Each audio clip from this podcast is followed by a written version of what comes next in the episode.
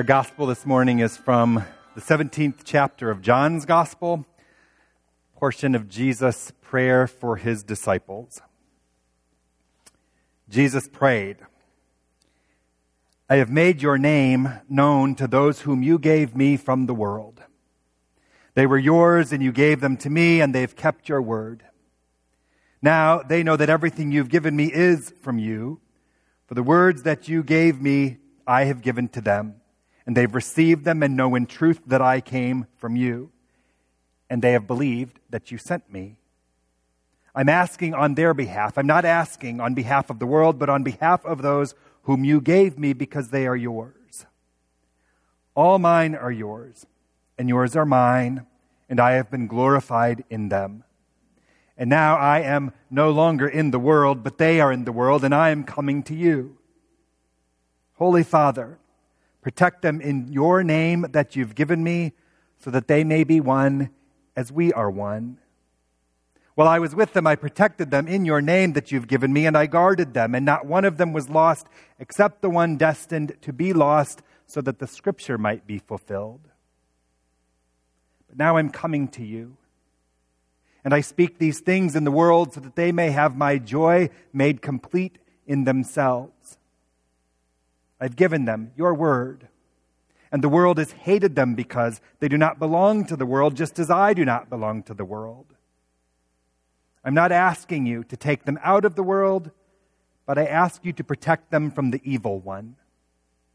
They do not belong to the world, just as I do not belong to the world. Sanctify them in the truth. Your word is truth.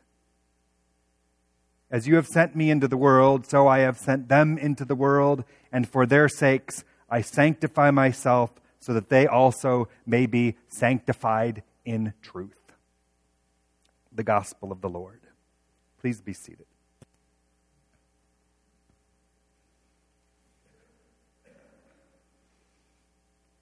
Kind of sounds like someone pushed the record button while Jesus was praying, right?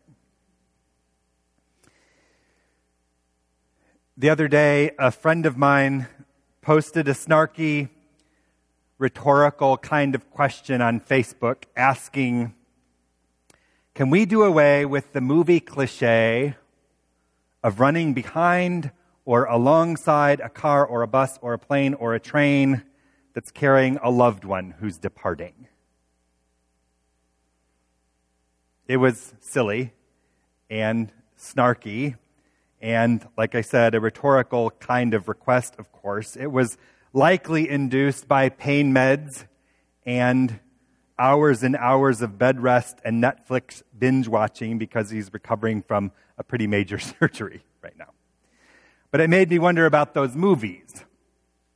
Maybe something like this. Or that. I've never seen that one. I know. I could only think of Whitney Houston and Kevin Costner in The Bodyguard and Elliot and E.T. It was a spaceship, not a plane or a train or a bus, and they were on bikes, but same idea. My friend rattled off a few others. Anyway, those dramatic departures made me think about this morning's gospel, oddly enough, because what we just heard in that strange rambling prayer from Jesus is what smarter people than me call part of his farewell discourse, his famous last words, if you will. Maybe it's the first century equivalent, the scriptural version of running alongside the car, the bus, the plane, the train, whatever. See, even though we're living, you and I, on the other side of Easter in these days, as far as the liturgical year goes, this gospel takes us backward. Rewinds to Jesus getting himself ready for the cross, preparing himself to die, preparing himself for his resurrection, then, we hope, and also ultimately for his ascension into heaven, too. So he's taking his leave. He's about to say his final farewells, and all of that gives him, and these prayerful last words, more weight and more power, more heft, more meaning than had he just been boarding a train for Galilee from Jerusalem. Still, even knowing what was coming for himself, all that suffering and all that dying, I mean, and his ultimate ascension into heaven, Jesus' greatest concern, if you were listening, was for his family and for his friends. He wants to entrust them to God's care. He wants them to be protected, to be guarded, to be safe.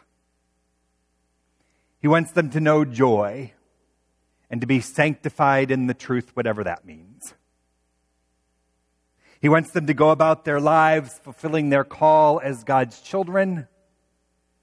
And so he prays all these strange, scattered, stumbling words I'm not sure he expected anyone to actually record. Jesus loves these people deeply, for real. And he wants God the Father to know this. This farewell discourse, his famous last words then, are an earnest, heartfelt, passionate plea of a prayer, full of love and concern and hope for his people, for his disciples, for these children of God he's been walking alongside and raising up in the faith, who he's about to leave to their own devices. And he knows what knuckleheads they can be, right? He's about to set his children loose in the world without him, and he's more than a little concerned about what might come of that. And don't most of us know something about what he's feeling?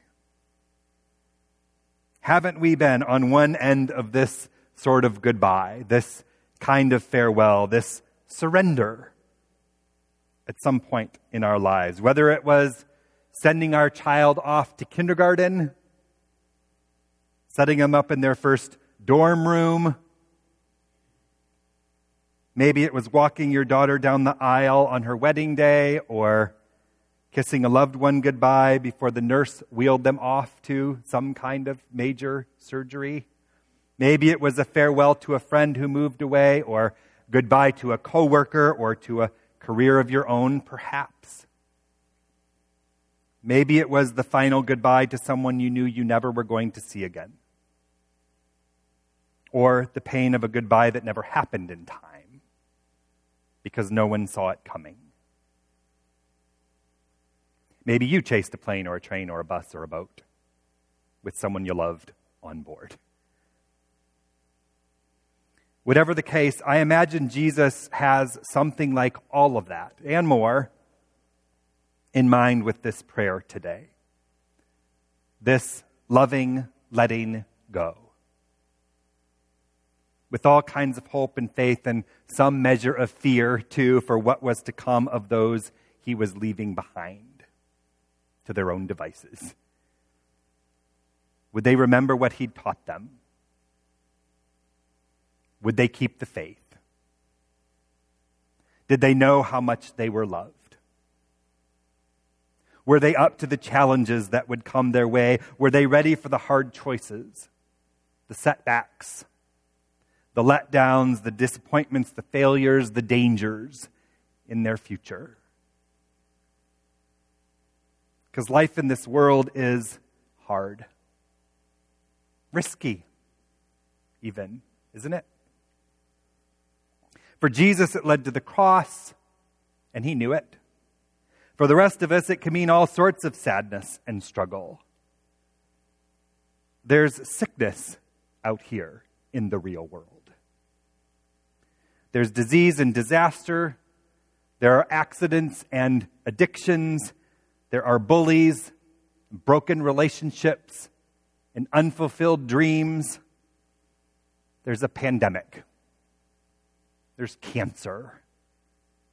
They're still killing each other in Israel and Palestine for crying out loud. All this is what we set our children or our loved ones loose into every day. When we put them on the bus, when we hand them the keys to the car, when we send them off to college or to work or to be married, whatever, and all of it is what God sends each of us into just the same as people on the planet, as partners in mission in this place, too, gathering for worship, to learn, to serve, doing our best to make faithful commitments to this ministry, to this holy work that we share. It's hard. Feels risky sometimes. And all that is why Jesus prays for us and why his prayers matter for us. It reminds us that his words and his ways are of God and that ours can be too. We're reminded that we belong to something bigger than ourselves, something more than what we can always see on this side of the grave. Jesus' words remind us that we are one somehow. In spite of the differences and the divisions that the world might try to convince us of or impose upon us, we are one bound together by the love and the grace and the mercy and the forgiveness and the hope of our Creator. And because of that, we can do this, people. Live our lives on the other side of Easter, I mean. We can go about our lives in this world afraid and uncertain more often than we would like, but filled too, as God intends, with more faith than fear, with more hope than despair, with more love than judgment. And not just to carry on, to muddle through, to get by, but to thrive.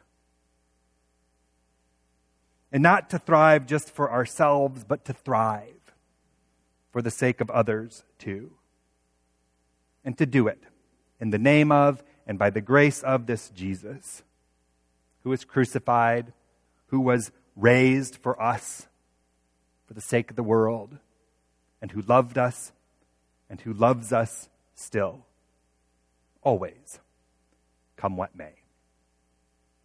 Amen.